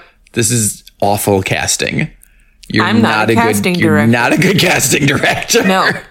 Side note: a lot of culture has happened in the past month since we recorded this. Oh my god. They just introduced a new category for a casting director at the Oscars. You're welcome. They also introduced a new category for hurricanes. You're also welcome. What? They made a category six. Category five used to be the highest, but now since climate change is fucking shit up real good, they had to upgrade to now there's a category six. Okay, so Marissa is Hurricane in the Muppets universe. Special guest star the tornado that we that we love to talk about. The tornado is for us. Okay. We are not discussing tornado on the podcast. Okay. Sorry. In fact, go back. I'm not editing this that out. No, Cut it out. I want people to know that there's a living tornado that hangs out with us. oh my god. There's no editing on this show. this is the show with no editing. Okay, what's the next scene, Sarah? Clearly, um, the Sandy gets a call at the restaurant while they're at dinner, and it's from one of the cops. And they're like, "We don't know how it happened, but Oh, one of the boys escaped. Aren't are they having a good meal? I can't remember. Is Kirsten all like, I don't know, the boys might, something might happen. yeah." Yeah. She's eating salmon, which is a very, again, uh, dietary restrictions, eating disorder coded thing. Really? Yeah.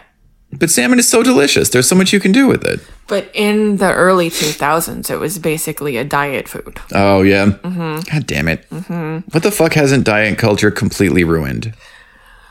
Answer everything. Our love. everything. That's, ah, yes. Our love is pure. It's true. Our love is pure and ever, everlasting, and it, it sustains me. And sometimes in our love, we have a donut, and it's generally fine. the other day outside of work yesterday there was an extremely powerful smell of cinnamon buns. It was literally making me salivate. And i'm like okay there's only one place this powerful smell of cinnamon buns can be coming from this coffee shop next door. So i walk into the coffee shop Did you like float like a cartoon character? yes where the wafting smells Yeah. were like going into my nostrils like and they became like like beckoning hands right? Yes I, I floated in and i landed and i was like give me one of these cinnamon buns right now. And uh, dan of the coffee shop was like oh sorry uh, i'm actually i'm making a streusel uh, for tomorrow it won't be ready uh, today and i'm like god damn you tomorrow is saturday and my ass is not going into work tomorrow because my ass went into work all weekend last weekend. So no cinnamon buns for me, which means no cinnamon buns for Sarah. Ah. Cinnamon buns and especially streusel are not generally my thing, so it's okay. That's fair. Yeah.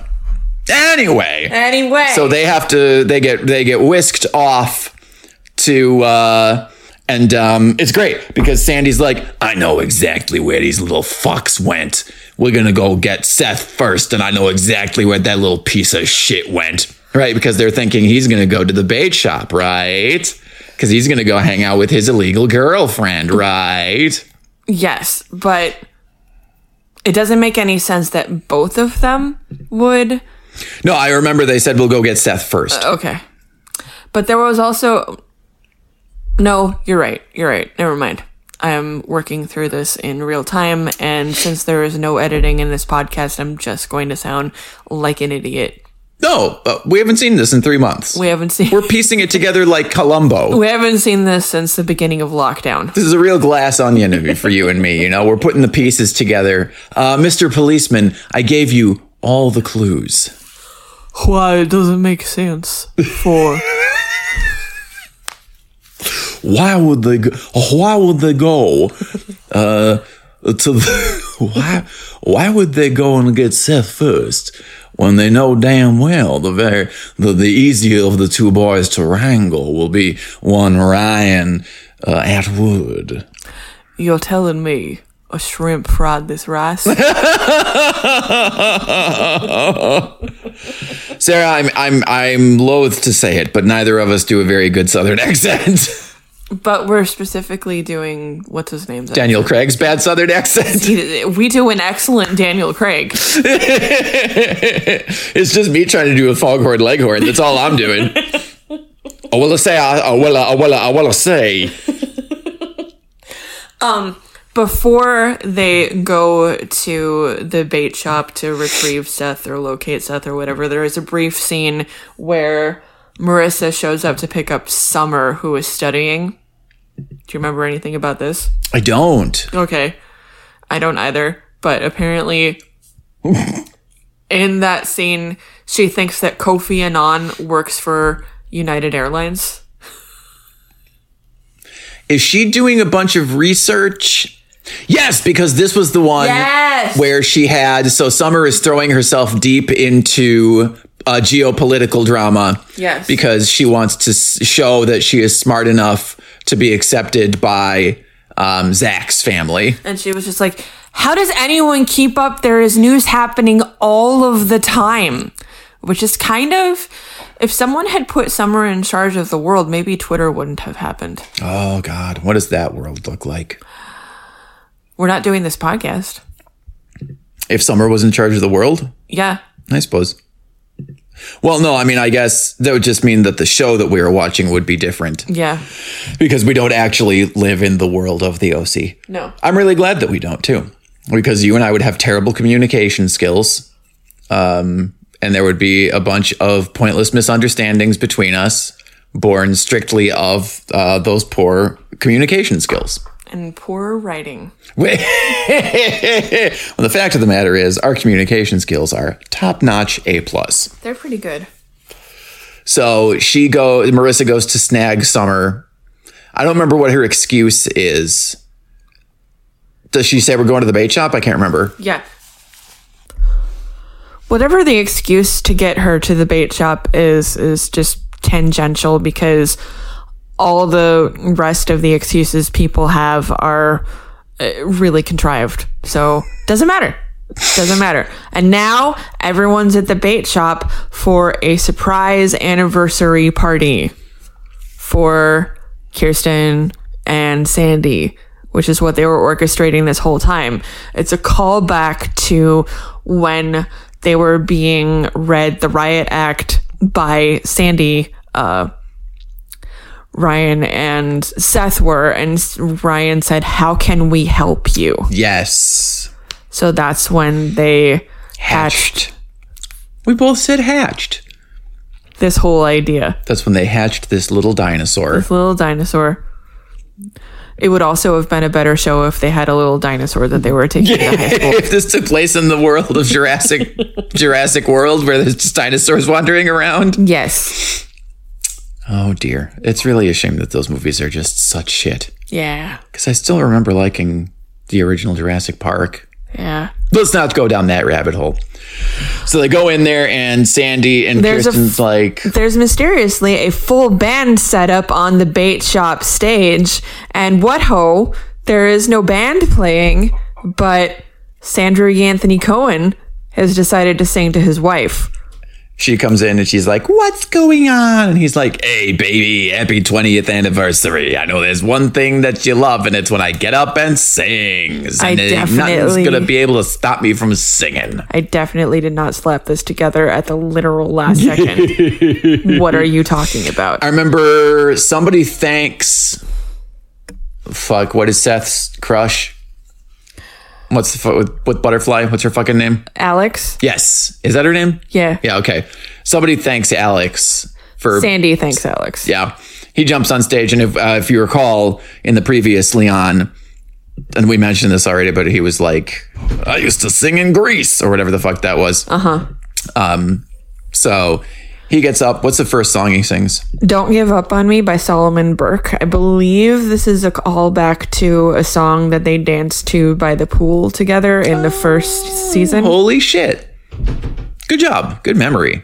See, you've got a fantastic memory. I really don't, but thanks.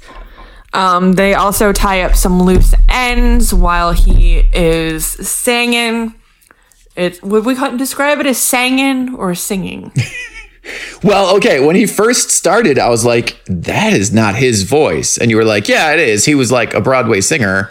I fully put a video on our Tumblr, OYG Jesus Christ. WWTOC Oh my God. dot tumblr dot com of him doing like I don't know the Music Man or something. Yeah. It's just funny. He's one of those people whose singing voice sounds so dramatically different from his speaking voice, or at least the speaking voice that he uses for this show. Yeah, You know, sort of his Sandy Cohen voice. yeah. It's very charming. He gets up there. Kirsten is all smiles. She's beaming. I would say that we should watch the uh, ex- Zoey's Extraordinary Soundtrack or Playlist? something. Playlist, yes, but that fully made me weep. The the soundtrack. The no, the uh, television show Oh, okay. because in the first season, Sandra Anthony Cohen is in it, and he sings a lot in Ah. that show, but he has Alzheimer's and is dying. So that's it. That's a non-starter. That's sort of a bummer. yup. Not going to watch that one. Nope. Um, so some of the uh, loose ends that we tie up. Lindsay comes in. Um, did Sandy invite Lindsay? Somebody invited Lindsay. I think Seth invited Lindsay, either Seth or Ryan. Okay. Yeah. She comes in and Ryan's like, I'm really sorry. That was some bullshit. Um, can we still kissy smooch, girl boy? and she's like, Yeah, dummy. We can has kissy smooch. I recall at one point, Kirsten has they're doing like a like a kick line. Not like but you know, like everyone is like arm in arm. Yeah. Um, That's at the very end. because like Zach shows up Yeah. and is like Zach tells Summer that he likes her because she is different from his family. I like that you're stupid. I wouldn't be dating you if you were smart. I like that you're vapid and empty.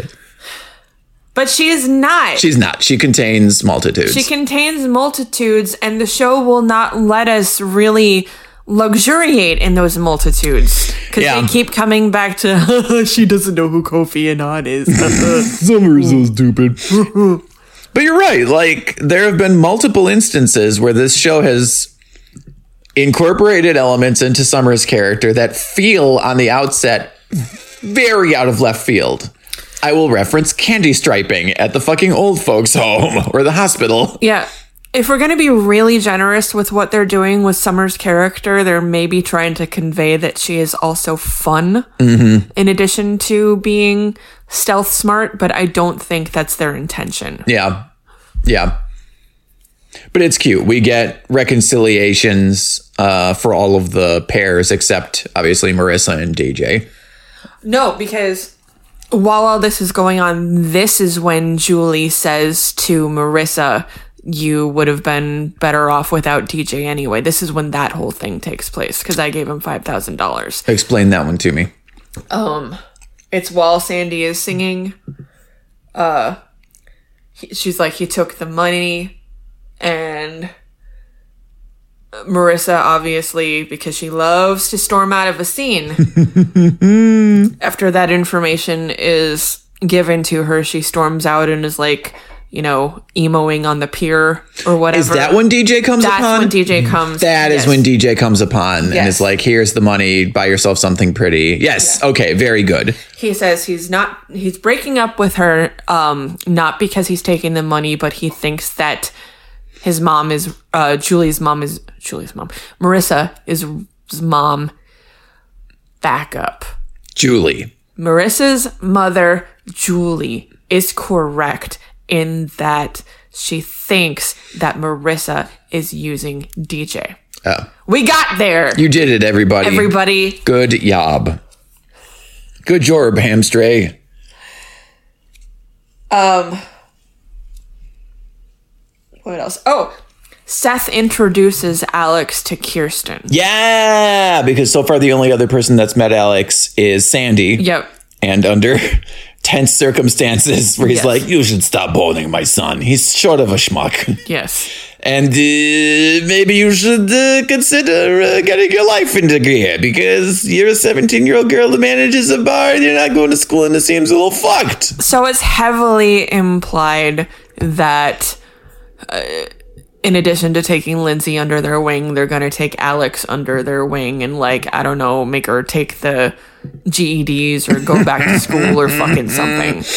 Right, yes, because Alex, uh, we know from context, um, she initially was like, Seth, we should stop seeing each other primarily because, like, your family likes you and you're totally looking that gift horse in the mouth. Like, you are taking them completely for granted. And your dad fucking came to this bar very awkwardly to speak on your behalf and defense uh, because he loves you. And my parents don't give a single fucking shit about me. So Yep.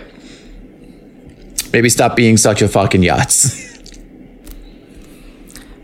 Is this possible? We still have four seasons to find out. no, I don't think it is possible. I think Seth is always going to be a yutz. Uh, but we'll see. Is it yes like a yurt? a yutz is a putz. Okay. So this is when we fade out on the characters. Uh So sort of like swaying arm yeah. in arm. Sandy is now singing a song by Lyle Lovett called She's No Lady. And the uh, conclusion to that phrase is She's no lady, she's my wife. Ah. and they're all swaying and it's a moment and blah blah blah and that's the end of the episode and we got there six months later Yay. Sorry, I was getting so tired before. it's not you don't be apologetic it's I'm just very old. It's also the crush of capitalism Oh, that's very true. yeah That is very true. Okay, so we need to figure out heroes and villains. I'm having a hard time. Did I mention somebody at the beginning of the episode that was going to be my hero and or villain? I'm- I think Seth is probably my villain. 'Cause he keeps fucking sneaking out and it's like, my dude, fucking stop it. i see that but i don't agree with it i think i'm I'm trying to put myself in the mentality of what the writers want us to see about Seth. They're, the writers are just like, he's a goofy guy, okay? He's goofy and he's the comic relief and he's that you secretly want to bone him. I don't want to bone him. No, I certainly don't. No, I mean, grown up, absolutely. Yeah, he's hot as fuck. Hot as fuck. I mean, like the actor Adam Brody. Yeah, hot as very fuck. fuckable. yes, The character Seth Cohen. Yeah. Very punchable. yes. But this is where the writers want us to go with him. So I'm just gonna go with it until he does something so egregious that this is just horny teenage boy. It's not really hurting anyone. You know what I mean? Well, I mean, okay, I would be able to agree with that if it had not been plainly and clearly explained to him that Kirsten is having a rough time.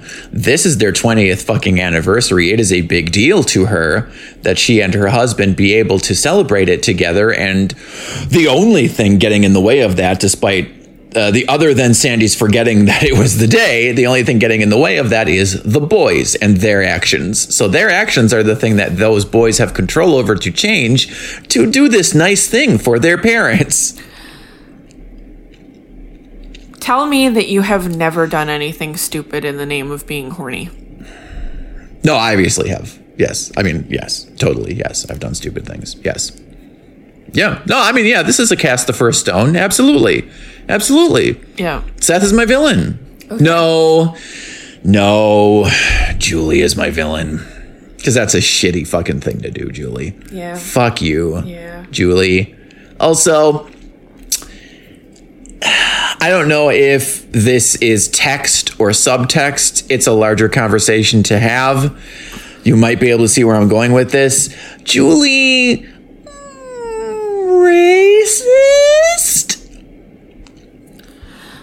It's par for the course for this character. But yes, Par for the golf course. par for the go- for the the the the golf club the the par for the yoga lattes session. right i mean they obviously very they leaned into the fact that not only is dj you know quote unquote the help you know he's the pool boy but he's also the Mexican. yeah right exactly Yep. so I'm gonna say for villain, I think you're right. I'm gonna agree with Julie. We can disagree with someone's actions and still overall stand their existence. yeah yeah that's a shitty thing that she did And I'm gonna, for hero, I'm gonna throw DJ a bone and say that DJ is the hero. oh i was gonna be really predictable and say sandy because i say sandy a lot I don't, I'm, they make him a very heroic character almost all the time but also, like, you don't have to do all this for the anniversary, my guy. This is less about what you're, I, I, I think I'm reading a little bit of my own personality into the whole situation with the anniversary dinner because I don't like surprises where they involve a crowd of people. Mm-hmm. You know? Mm-hmm. Like, she seemed like what she really wanted to do was have a quiet weekend at the fucking hotel. And also, who her children, who her child and adopted child are sleeping with. We're gonna assume that they gave them the talk about how to put the condom on the banana or whatever, right or you know whatever it may be or slap them in front of a. uh, this is how your dick works. I don't know why, but like I'm really hoping that Sandy did it with like a pickle, just because it's super Jewish, you know. Uh, Seth, look, uh, come here. Uh, you and I need to have a little conversation here. All right, so uh, you, you know we Cohen men, uh, we're hung like bulls, so. I've seen it. I know. You know. I've seen. I bathed you as a baby. You know. You got a little python down there. I know how it is. You know. I myself slang and heat, slang and heat. Uh, you know. Be careful about talking about babies. Thank you. I'm not sexualizing the baby. Some babies can have huge hogs, is all I'm saying, in a totally non sexual way. You pee out of your penis. It's not a sexual thing all the time. FBI. I'm not sexualizing it. I'm not sexualizing it. The penis is just a thing. Just, boobs are just things. Like, they're just things. They're not sexual. So, anyway, it's just what happens to be what you bone with. So he's like, Sethala. So this is, uh, I got here, I got here a nice big gherkin. I know you've been jerking the gherkin Oh for a few years now. Oh my god. So I got here triple Magnum X here, rib for a pleasure. I'm gonna show you how to put this bad boy on. You're gonna what you're gonna do is you- you're gonna pinch this here reservoir tip. You gotta make sure to pinch that stuff something or else you're, you're gonna get blow what we call blowback.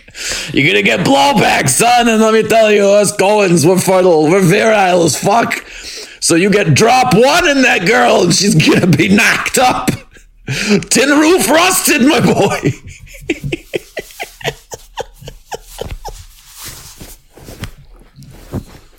You good? the withering look my wife is giving me, everybody. I wish you could see. Like, if we're really going to get mad about this contrivance that Kirsten is upset that her son is boning someone, he is, what, 17, 16? Something along those lines. They spent the whole first season being worried that he was a social pariah. Yeah. And now he is not a social pariah to the point where he is pursuing multiple lady friends mm-hmm. and has a friend. Yeah.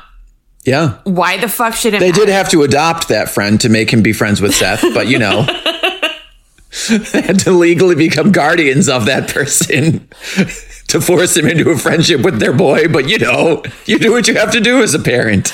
But that's as a proud non-parent, I can say with authority. I would I if I had a kid who was 16 or 17 and they wanted to start exploring their sexuality, like that's a normal age. It is. It's a normal age. Be normal about it. You're going to fuck up your kid. Mm-hmm. You're going to fuck up your kid. Yeah. So, okay, let's talk briefly about what Kirsten's reservations actually are. Are her reservations that Seth is becoming sexually active, Yeah. or are her reservations that it is with Alex? Because, you know, Alex, we've already seen that the show is trying to paint her as sort of a bad influence, Mm-hmm. right? When Seth went to go say hi, she had like two drunk people over. It was like three in the afternoon. Yeah, but- she was obviously hungover. Neither of the parents know anything about that scene. But the show does. Right. And what the show knows, the parents kind of know, you know? But if we're going textually, they just know that she has purple hair and works at a bar. It doesn't go to school. They know that too. Yeah. So that's that's a sin in the eyes of television parents. No, no, no, because they fully adopted Ryan, who had been arrested several of times. Yeah, but that was season one, them. That's almost completely irrelevant now. I know, but I'm saying if there were any character consistency. Sure, which obviously there isn't. Right. So point moot. Yep. But you're not wrong. I I, I- hear you. I hear you. It's a dumb reason to be mad, is what I'm saying. obviously we know that Kirsten's reservations about Ryan dating Lindsay are because of the whole and again they shouldn't be any reservations because they're not actually like Ryan and Lindsay are not blood relatives but Yep. you know be it as it may And the only thing person who would have tied uh their family a little bit closer, Caleb, is nowhere in this episode. yeah no. No no no no no. No I'd like to think that Kirsten has she called out a hit on him. And so he's like on the run in Tijuana from the professional killer that she hired. He'll come back later. Also would have been a better show. He'll have like an inexplicable scar over his eye. He has an eye patch. she'll come into the house to be like Kiki, and she'll sort of be looking at him over her coffee, like Dad. and the look that travels between them will be like, "You couldn't kill me. I'm unkillable." or it'll be, he'll have to say something like. You'll have to try harder next time, Kiki. As he throws like a ring on the table or something. that was like obviously the ring that the that the killer was wearing. You come at the king, you best not miss. Sanford.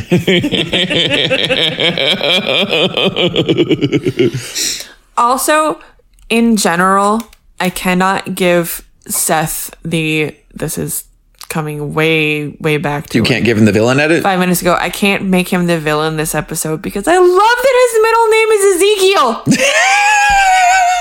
I love it.